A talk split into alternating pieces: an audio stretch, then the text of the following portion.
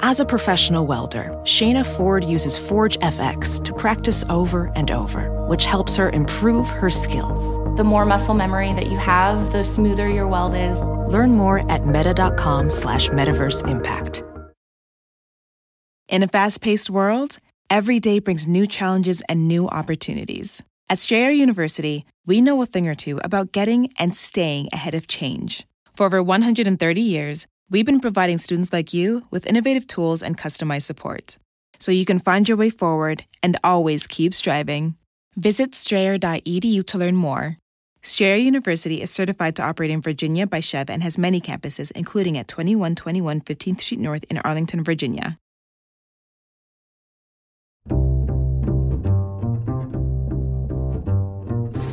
I'm Alan Alda, and this is Clear and Vivid conversations about connecting and communicating.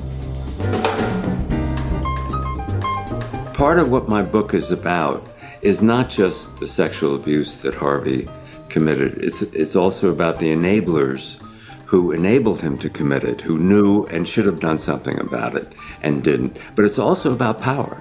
He had enormous power, and these women were sitting there and saying, Oh my God, Harvey Weinstein can destroy not just my career, but my life. I'm in the movie business. I want to be in the movie business. He dominates in that world. And he knew how to use his power and abuse his power to, to frighten people. That's my friend, the journalist Ken Auletta. Ken has written a book that gets to the heart of a case that got a lot of attention, partly because it happened in the movie business. And the title reflects that. It's called Hollywood Ending Harvey Weinstein and the Culture of Silence. But it's the last part of that subtitle that points to a broader question, extending perhaps far beyond Hollywood the culture of silence. This is really fascinating and a little scary because you document the life not of a great man falling, but a sleazy man rising. And it's amazing how long he was able to practice his sleaze before being stopped. Over four decades. Was the first time he was actually threatened with it becoming public? Was that with the two women in Cannes at the Cannes Film Festival? Yes, which is a story that I was reporting at the time. I did a, a profile of Harvey Weinstein for the New Yorker magazine in 2002. And in the profile, I described his abusive verbal behavior and the fistfights, etc., he would get in. And what a, what, a, what a kind of a thug he was. Talented, but nevertheless a thug. And I got, I heard whispers that he had raped a woman by the name of Rowena Chiu at the 1998 Venice Film Festival.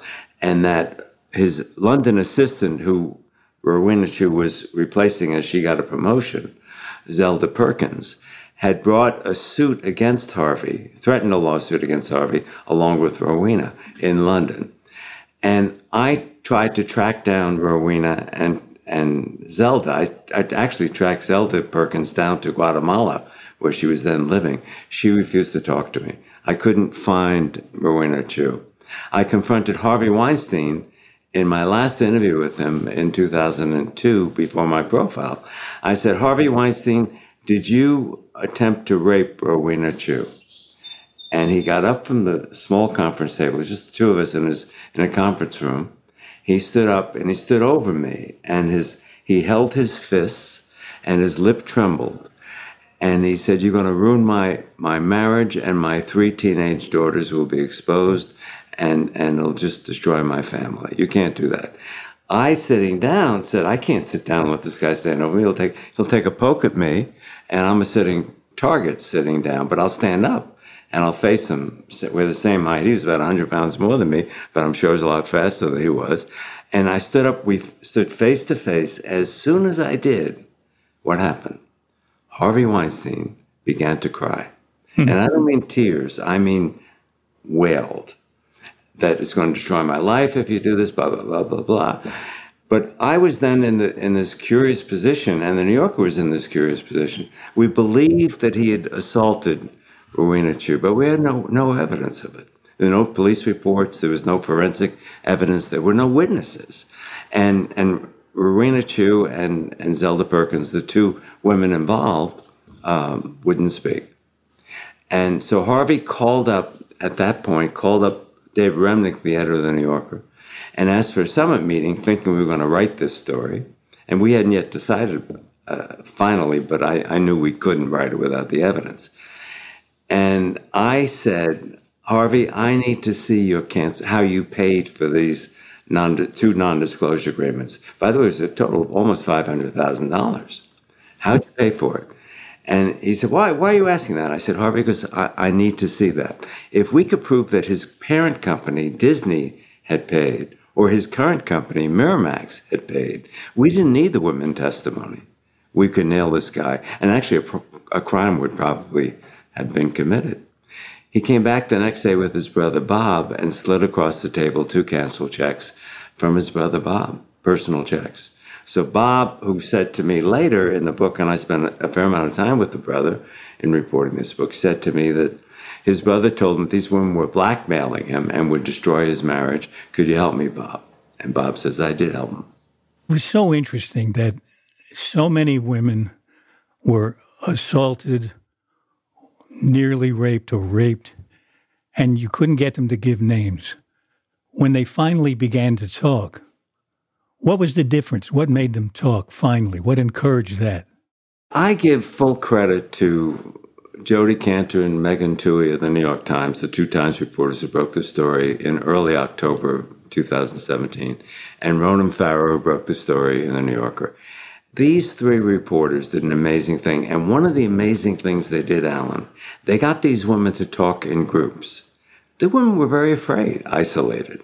And they feared Harvey and they feared what he would do to them and, and expose them and claim that they were ambitious young women who were trying to make a name for themselves by, by suing him. And he would sue them. And they didn't have the resources to combat that. But what they did, they, they would get four, five, six women in a group to together say, he did this to us. Mm. It wasn't just me, it was us. And, and they felt emboldened because of that. It was a very smart strategy to make these women feel comfortable and less fearful. You know, it's so interesting. As I talk to women in science who have had to fight against uh, the barriers that are thrown in their way, the, the surefire action seems to be getting together, working together as, as a group, and not trying to accomplish it as a single person. I think that's absolutely right. And if you th- you have to think back, part of what my book is about is not just the sexual abuse that Harvey committed. It's it's also about the enablers who enabled him to commit it, who knew and should have done something about it and didn't. But it's also about power. He had enormous power, and these women were sitting there and saying, "Oh my God, Harvey Weinstein can destroy not just my career but my life." I'm in the movie business. I want to be in the movie business. He dominates in that world. And he knew how to uh, use his power and abuse his power to, to frighten people. You talk in the book about a culture of silence. What did that mean? How did it work? What it, it, it means is that people knew or should have known he was abusing women and kept silent. And I, I, tell a story, for instance, in the book about Hillary Silver, a woman, a young woman who came who came for a job interview at Miramax in the in the 1990s, and she she comes up in the elevator, and who's in the elevator with her but Harvey Weinstein? And Harvey looks her up and down. She's a very attractive woman. He looks her up and down. He says, "Where are you going?" He says, "I, I have an interview at, at with the head of human resources at at the Weinstein at Miramax." He said, "Great. When you're done, come and see me." This is he's talking to a stranger, right? she goes, does her interview, and the head of HR walks her back to Harvey's office because she said he, the boss wanted to see me. As soon as she walks in, what does Harvey do? Without talking to the HR executive who interviewed, he says he points to her and he says, "Hillary, you're hired." Mm. So she's hired. She was excited. So the day before she's to start work, she gets a call from human resource executive who says, Four people who work here would love to take you for a drink this evening. And she says, Oh my God, this is what a great place this is to work. What a culture. They're welcoming me to Miramax. It's great. So she goes for a drink, and the four executives, some from HR, one of the four assistants that Harvey Weinstein had, and two other executives look at her and they say, Hillary, you don't want to come to work here. Reject this job. Why? Why should I reject the job? Because he will abuse you sexually. You're an attractive woman, and that's what happens to attractive women who work here. You're in danger. Don't come to work here. And she didn't come to work here. Now, if four people, not just people who worked within his immediate office, one of whom did, if they knew that Harvey was abusing the woman this way, how many other people knew? And not just the people who worked for Harvey at Miramax. What about the agents? They would send actresses to see him in hotel suites when he went to another city. He worked out of a hotel suite, and no one was there. That he left his staff go, and he would often abuse the women. They would complain to their agents. The agents did nothing about it. It sounds like there's a, a group process of grooming going on, where his his approach to grooming would be, "Is it okay if I do this? That's not so bad, right?" Is it okay if I do that? And the agents and the people in the company who can warn a, a naive person coming in give them tips about don't don't sit on the same couch with them and that kind of thing. But they don't give the full story. It's it's it's almost continuing to groom them. It's okay to be in the room if he has all his clothes off. Just don't sit on the same couch. You're actually quoting almost word for word the memo that members of the staff would give out to people. Don't sit on the same couch with him. Wear two pairs of pants when you're alone with him in the hotel suite so he can't take off both both of them. Uh, you know, don't be alarmed if he take when he comes back from dinner if he takes off and, and walks around, parades around the, the suite nude.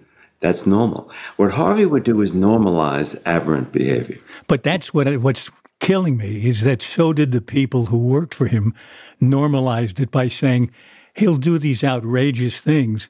Don't worry, that's normal. That's just Harvey. That's just Harvey yeah. being Harvey. Yeah, it's right. Totally preposterous.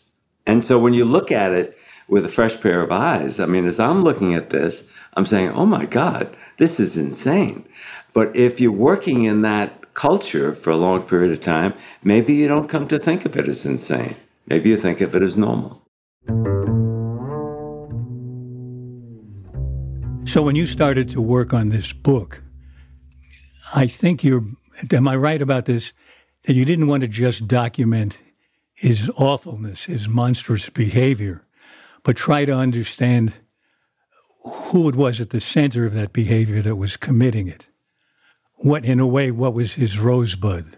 I, had yes, I, I, had a number of of things that mysteries I wanted to explore in, in doing this biography. It's a biography of a whole man, and the whole man is not just a sexual beast, which he was. He was also an amazingly talented producer and distributor of movies, uh, wonderful movies, and but also I was interested, as you su- suggest, what happened in his life to transform him into the beast, sexual beast he became. And so I went back into his childhood and interviewed people who grew up with him in Queens. And one of the things I learned, it's not a single rosebud, but helps explain some of his behavior, certainly his, his br- brutality, verbal brutality. His mother, Miriam, dominated the household. And she was constantly yelling. Harvey, don't do this. Harvey, stop beating that. Harvey, you're too fat. Harvey, this, Harvey, that. And one, she yells so much and so and so loudly that his friends they would play poker on weekends at different homes. They would never play at the Weinstein home. Why? Because as his friend said to me, Miriam yelled too much. It was too uncomfortable to play there. So does that explain Harvey's sexual behavior? No, but it explains the yelling that took place, I think, in the Weinstein and the Miramax offices over the many decades. Second thing I learned is that Harvey, in junior high school and high school, really was a bit of a nerd. He was not Harvey, the impresario. He was not a guy who dated very many women. Um, and he actually didn't, to my reporting, I found that he did not sexually assault a woman until he had power. What he did was he went to the University of Buffalo, dropped out after his junior year, and started a rock promotion business, a very successful rock promotion business in Buffalo. And it's called Harvey and Corky Presents. He got Sinatra up there. He got the Rolling Stones up there. He got, you know, all these great acts up there. And he had real power. He hired police to work at nights on their off duty. You know, he, he major advertising in the local newspapers. And that's when he started to abuse women, when he had power. So power became his aphrodisiac. You know, something struck a note with me when you said in the book how his mother would yell at him about being too fat and humiliate him. And then the story of the woman who managed to lock herself in the bathroom and told him, put your clothes on. And, and he, he did. But then when she came out, what happened? She gets to the door to leave, to flee. And, and as she's fleeing, he's cowering in a corner. And she intimidated with her words. I mean, she embarrassed him somehow. It's amazing because he was not easily shamed. And he said, You just don't like me because I'm fat. I connected those two moments. I did too. I same as you.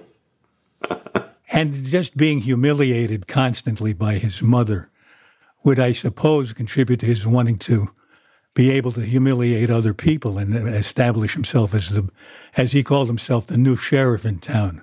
The new effing sheriff in town. Yeah. He said that very publicly.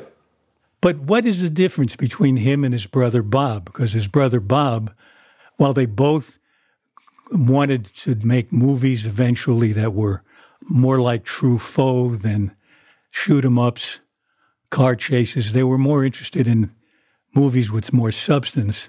One one behaved like a monster and the other didn't. What what's what was the difference there? Well, actually, Bob initially uh, yelled a lot, as did as did Harvey. Bob, however, never w- did what Harvey did with women. He didn't abuse women. A and B. Bob underwent a very fundamental change. He became an alcoholic, and in the early '90s, or, or I should say, in the early 2000s, he went in for for treatment and to conquer his alcoholism. And he did, and became very wedded to the idea of looking inside himself and analyzing himself and analyzing other people and realizing his vulnerabilities and weaknesses and trying to correct them. And so he began to focus on his brother and tell him, Harvey, I think you're a sex addict. Harvey, you got to do this. And when Harvey was exposed in 2017, Bob found a place for him to go in Arizona for treatment in, in, the in the fall of 2017. And Harvey went to this treatment facility, but then ignored it. He, he, he didn't stay in the same place. He didn't take part in the group conversations where people kind of admit as they do in Alcoholics Anonymous, you know, I'm a sex addict and this is why I'm embarrassed and stuff. Harvey had no shame. He had no guilt. At that point, Bob stopped speaking to his brother Harvey and hasn't spoken to him since since early 2018. But one of the things I learned from that experience is that I spent a fair amount of time, as you know from reading the book, talking to experts, to psychiatrists, to people who, who deal with rapists and, and, and people who, with the kind of behavior that Harvey exhibited. And one of the things I found is that if you search for a definition of what is a sociopath, there are basically, they say, three key criteria to define a sociopath. A sociopath is someone who is a narcissist. Harvey clearly qualified as a narcissist. A sociopath is someone who has no empathy.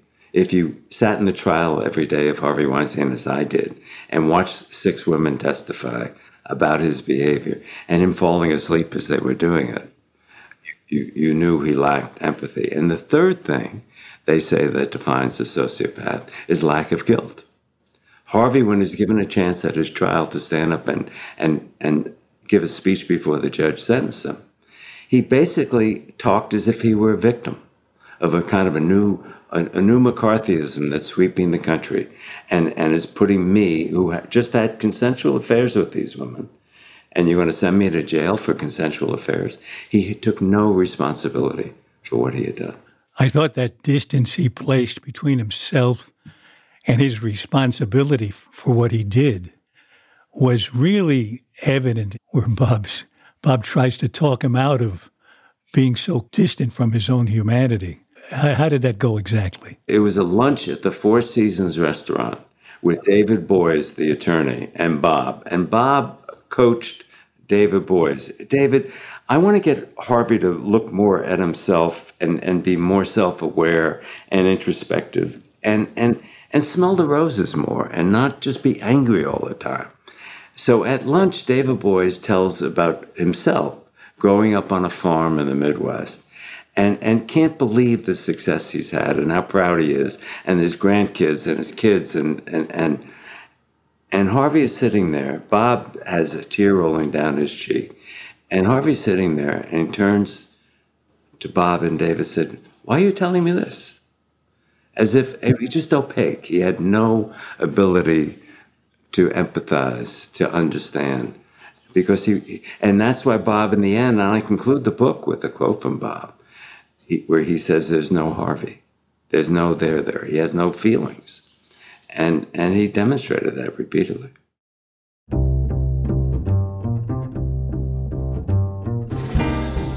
When we come back from our break, Ken Auletta and I grapple with the question if an artist turns out to have behaved in ways we judge deplorable, should we reject their art? Hard to believe we've done more than 200 episodes of Clear and Vivid, which is over 200 reasons to support the show on patreon.com. Here are three more. One, the proceeds from sponsors and donors support the nonprofit Center for Communicating Science at Stony Brook University, training people around the world to be better communicators. Two, at the highest level of support, you're invited to join the monthly video chat with me and other donors. And three, if you're interested, I'll record your voicemail message. Either a plain vanilla one, Betty can't come to the phone right now, but leave your name and number, you know, like that. Or one with some snark in it. Hi, this is Alan Alda. Betty has no interest in talking on the phone right now. Probably busy listening to my podcast. But leave your name and number, and it's entirely possible you'll get a call back. Just a touch of healthy indifference for your loved ones. Go to patreon.com slash clear and vivid. That's P-A-T-R-E-O-N dot com slash clear and vivid. And thank you. Welding instructor Alex DeClaire knows firsthand how VR training platforms like ForgeFX can help meet the demand for skilled workers. Anywhere you go look, there's going to be a shortage of welders. VR training can help welding students learn the skills they need to begin and advance in their career. The beauty of virtual reality is it simulates that exact muscle memory that they need. Explore more stories like Alex's at meta.com slash metaverse impact. In a fast paced world, every day brings new challenges and new opportunities. At Strayer University, we know a thing or two about getting and staying ahead of change. For over 130 years, we've been providing students like you with innovative tools and customized support so you can find your way forward and always keep striving. Visit strayer.edu to learn more. Strayer University is certified to operate in Virginia by SCHEV and has many campuses, including at 2121 15th Street North in Arlington, Virginia. This is clear and vivid, and now back to my conversation with Ken Auletta. His book shows Harvey Weinstein to be a truly awful person, but he was also a brilliant movie producer. What are we to make of that? So I'm wondering about the broader questions raised by this. For instance, if you have a monster who's a talented artist, should the art disappear with the artist? A lot of people can't look at the paintings by painters who have disgraced themselves. This guy won. I think I think I saw in your book that he his pictures won the Oscar for Best Picture seven years in a row. I think it was 11, actually. Oh wow! So by some standards, he made good movies. Some people feel that now that work is in question. What do you think about that? I, I, don't think it should be in question. I, I, mean, if you think about Harvey, Harvey Weinstein is in prison for 23 year sentence. He's got a trial coming up this fall in Los Angeles. And another one in England, right? Potentially one in England after that. Harvey will never get out of prison. He's not well. And, and so he, he is living uh, disgraced and he should be disgraced.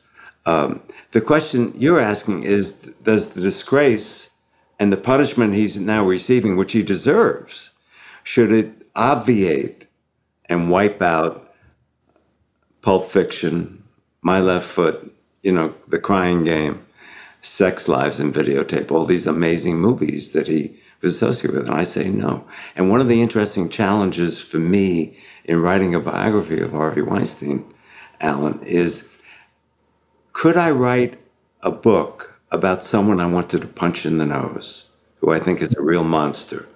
Could I be fair to him? Could I could I describe his talent? Could I describe how he made those movies? And and otherwise it's not a biography.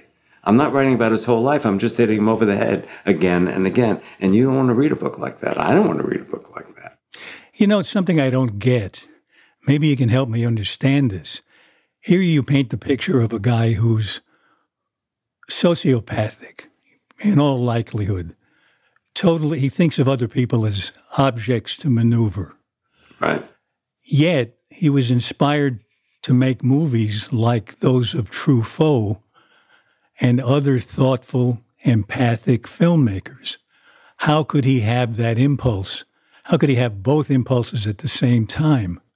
you're asking a really profound question, which is part of what I'm exploring. I mean, he he did love those movies. He knew those movies, and one of the things that that actors and directors liked about working with Harvey, unlike many studio heads, he really knew Truffaut movies. He knew. The, the, the, the, the, he knew what he wanted in a movie. He knew how to. He knew that a screenplay was central to the success of a movie. And even if you had a good director and a good cast, if it was a lousy screenplay, it was not going to be a good movie. And he would read those screenplays as he read books. Harvey was was was an interesting character in many ways, and he had real talent. And and you, I don't know how you write a biography and ignore that talent. But also, you can't ignore the contradictions that you're pointing out. Yeah, it seems even to oversee the writing of a screenplay you have to have some empathy for the audience that's going to see it. You, if you're going to say this scene doesn't work here, you have to you have to imagine what the audience is feeling while they watch it, which is not the same guy who says, "Can I put my hand here?" It's it's just a just a massage. Uh, you're you're absolutely right. I mean, Harvey would would do survey research after movies, you know, but also one of the reasons he was a brilliant marketer is because he understood what the audience wanted and what, what, what would appeal to them or not appeal to them. And that took some empathy, and which he didn't have, as you're suggesting, in, in, in his in his one-on-one dealings with with women, which is extraordinary. You know, I've written a little about this, something that I call dark empathy, where you have enough empathy to know what they're thinking so you can manipulate them. He clearly had it. Um, he had an ability to foresee what an audience would want, what masses would want or not want. Um, and he didn't have that ability w- with individuals. Yet, you know, he was a good father. He was attentive to his kids. He drove them to school in the morning. I mean, there are contradictions here, like mm. with anyone you're dealing with. And part of part of a biography is to report and, and share those contradictions with the reader. This, I think, helped spark the Me Too movement. Have you noticed unintended consequences like executives who are now not mentoring younger women because they don't want to be in the same room alone with them and talk business? Yes. Uh, I mean, you, you, Me Too has been a tremendous force for good. No question about that. And the, the, aftermath of Harvey Weinstein being exposed and all the others who've been exposed since. I mean, you think about Matt Lauer, Charlie Rose. I mean, you can go down, Mario Batali, you go down a list of dozens of, of, of males who, who did not behave properly with women. Uh, but inevitably, uh, I mean, one of the things I find in talking to people in, in Hollywood, or just executives, period, including in the news business, they say when I meet with a woman, I don't leave my, I don't close my door. I leave it open because I don't want anyone to suspect that I'm having an affair or somehow abusing this person. Inevitably, what happens is that women will lose out on the mentoring that, that would help their careers. There's another thing, Alan, that, that I think about a lot. Harvey is the most extreme example of, of someone who abused women. He's in prison for it, right? But you take many of these other cases. I mean, I think about Mike Oreskes, uh, an AP Associated Press executive who, who kissed a woman, you know, uninvited. But nevertheless, he's not Harvey Weinstein. He has a hard time getting a job, but he's not alone. There are many other people who, who, who didn't do what Harvey Weinstein did, but they, they suffered the death penalty the way their careers are over. And, and there's something unfair about that, as is unfair the following. One of the things that many women in Me Too say is believe women. That's the slogan. Well, I'm a journalist. If you tell me believe Donald Trump, a president, or believe a mayor, or believe a, a governor, I, I say, no, no, that's not my job. My job is to be skeptical, to keep a distance. The right slogan is listen to women. Don't tell me to believe women without checking what they're saying. And so I think inevitably there are excesses, as, as your question suggests, and and you know we'll work it out. But on balance, the pluses far outweigh the minuses. Did anything come up in your reporting on this that indicates that there's more attention to the kind of collegiality among possible victims the, of the kind that was expressed by the the reporters from the Times who brought women together, gave them a chance to feel solidarity. Is there any effort to do that more that you're aware of? Yeah, well, I mean, one of the things that was fascinating about the New York City criminal trial that, that convicted Harvey Weinstein, the, in the past, many district attorneys were reluctant to bring cases in court where the women had had claimed they had been raped or abused or sexually harassed by a man, and yet they continued to keep in touch with that man. Yeah. Some of these women, they claim he raped them, and yet they would write him emails afterwards and keep in touch with him and say, and sometimes have consensual sex with him afterwards. And the DA Vance in New York City's case decided to prosecute the case anyway. And by winning that case, embolden women and law enforcement all across the country to think, hey, we can overcome that. And the question then becomes what explains why a woman who was raped would, would, would keep in touch with the rapist? And one of the things that the prosecution in New York City case against Harvey did, they called to the stand a woman by the name of Dr. Barbara Ziv, who teaches at Temple University, who's an expert on rape and rape victims. And she said that 40% 40% of people who are victims of rape keep in touch with the rapist. Mm. Does she give any insight into why? Multiple reasons. It could be because they blame themselves. It could be because they're afraid. It could be because they, they're in denial that it ever happened to them. Mm. It could be because they thought it, they would be exposed in some way. It could be because they didn't want anyone to know about it. And and it could be because they were just ambitious. They wanted a job, and that's why they came to see, you know, Bill Cosby or or or Harvey Weinstein. But there are multiple reasons why this happens, and one of the things that was very effective about the New York City trial is those reasons were ventilated, and and and the jury believed them, and the woman stood together at the end, the six women who testified, and, and, and felt heartened and really strengthened by that. And people said to me, this will strengthen cases against rapists all across the country. People will be willing, prosecutors will be willing to bring cases against people uh, for women who claim they were abused and yet kept in touch with the man. I have one final question about this. This culture of silence existed in show business where you have a famous, powerful producer, studio head, and you have famous uh, actors who are attractive women. So it's going to get press. Is show business particularly vulnerable to this kind of culture of silence? Or do you think that it's in other fields, but we don't hear about it so much because it's not as sexy to write about? I, I, I think we're living it with Donald Trump today in the Republican Party, if you forgive the politicization of this. But uh, Donald Trump claims that he actually won an election, that he lost by 7 million votes. And he claims fraud, fraud, fraud.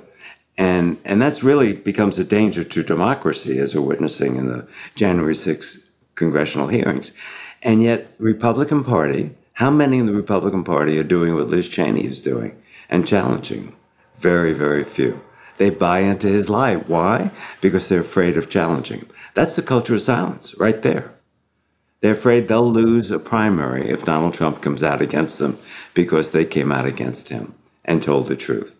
And so, it, it I mean, it's, it, it's, what you call what we call the blue shield in police, where where uh, a cop misbehaves, and and no one calls him out on that and exposes him for what for his misbehavior. And why? Because they're afraid of being called a rat. They're afraid of they want to be conformists, and that's true in Hollywood. It's true in politics in Washington. It's true in the police departments. It's true in so many other fields. Well, we could talk a long time about this because, especially now that we've broadened the issue to the whole culture, so many aspects of the culture. So we'll do that the next time we're playing tennis. Meanwhile, we always end our show with seven quick questions, generally to do with communication. Are you game? I'm game. What do you wish you really understood? What do I wish I really understood? Yeah, about anything. well, I, I wish I understood what, what prompted Harvey Weinstein, but I actually would go to food probably. I want to know, I mean, how do I make the perfect sauce, red sauce? you already made a good one. I, I want it to be perfect, not good. okay. How do you tell someone they have their facts wrong? You're an idiot. Especially if they complain about the red sauce, right? right. What's the strangest question anyone has ever asked you? Are you happy? I mean, uh, I'm happy. Can't you tell I smile all the time? Yeah, you do. That's right. How do you stop a compulsive talker? Excuse me, but I, the, my phone's ringing. I can hear it downstairs. Wait a minute. Your phone rang during this conversation. I know, but but it, it, different different reasons. Okay, let's and say. By the way, it's still dead. The person's gone. let's say you're sitting at a dinner table next to someone you don't know. How do you start up a real conversation with the person? Well, what Harvey Weinstein would do is say, his opening line with women was, "I have a kink in my neck. Would you give me a massage?" So, it how does that work for you? Does that? no, no. Could you tell me what you're eating? I'm eating your red I, sauce. yeah, no. What I always do in a restaurant, actually, I ask the, the head waiter. I said, "Imagine this is your last meal." And what would you order? And I always get the best dish in the house that way, in a new restaurant. Oh, I never heard that before. That's good. Okay, next to last. What gives you confidence? I mean, I, my daughter. When my daughter gives me a hug, I feel really confident. Very nice. Okay, last question. What book changed your life?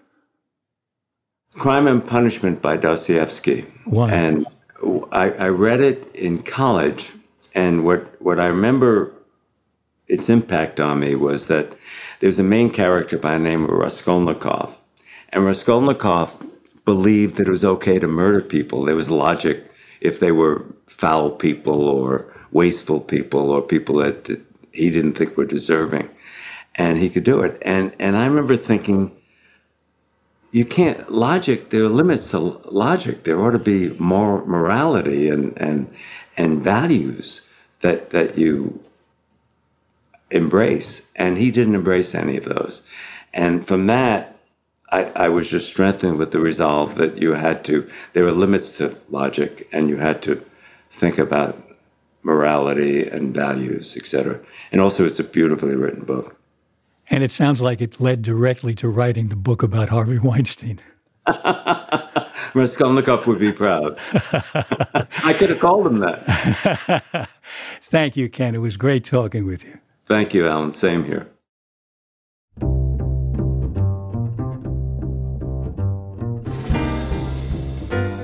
This has been clear and vivid. At least I hope so.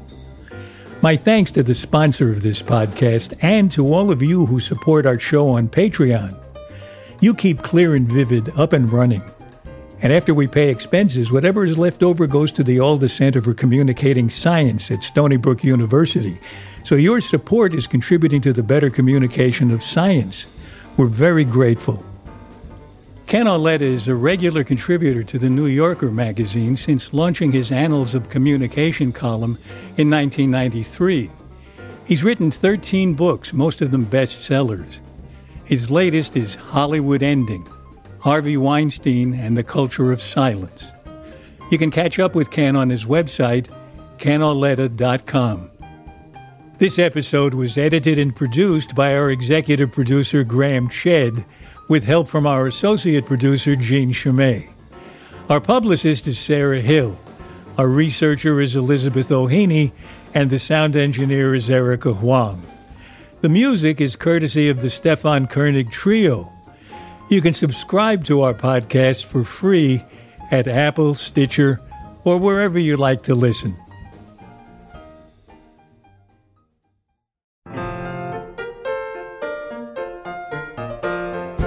Next in our series of conversations, I talk with ER doctor Jay Baruch. Experience has taught him that diagnosing the problem that brings a patient to the emergency room requires more than a battery of clinical tests. It requires listening to their story. What we forget as caregivers is that the decision to come to the emergency department, to leave your day, to leave your responsibilities of the day, whether it's work or caregiving or whatever, having fun, going shopping, doing chores, is a narrative event in their life.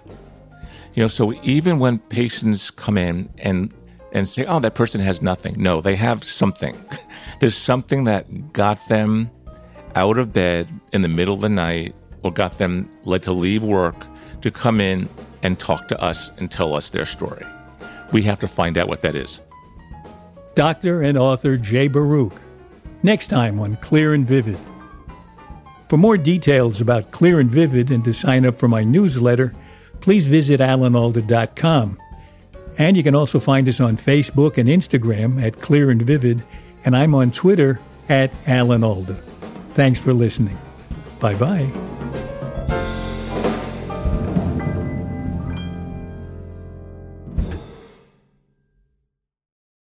Want the same expert advice you get from the pros in the store while shopping online at discounttire.com? Meet Treadwell, your personal online tire guide that matches you with the perfect tire for your vehicle. Get your best match in one minute or less with Treadwell by Discount Tire. Hey, look at you! Florist by day, student by night, student by day, nurse by night. Since 1998, Penn State World Campus has led the charge in online education, offering access to more than 175 in demand programs taught by our expert faculty. We offer flexible schedules, scholarships, and tuition plans to help you reach your educational goals online. Penn State World Campus delivers on your time. Click the ad or visit worldcampus.psu.edu to learn more. That's worldcampus.psu.edu to learn more. Luxury is meant to be livable. Discover the new leather collection at Ashley with premium quality leather sofas, recliners, and more, all built to last. No matter how many spills, scuffs, or pet related mishaps come its way, the leather collection at Ashley is made with the durability you need for the whole family. Shop the new leather collection at Ashley and find chairs starting at $499.99 and sofas at $599.99. Ashley, for the love of home.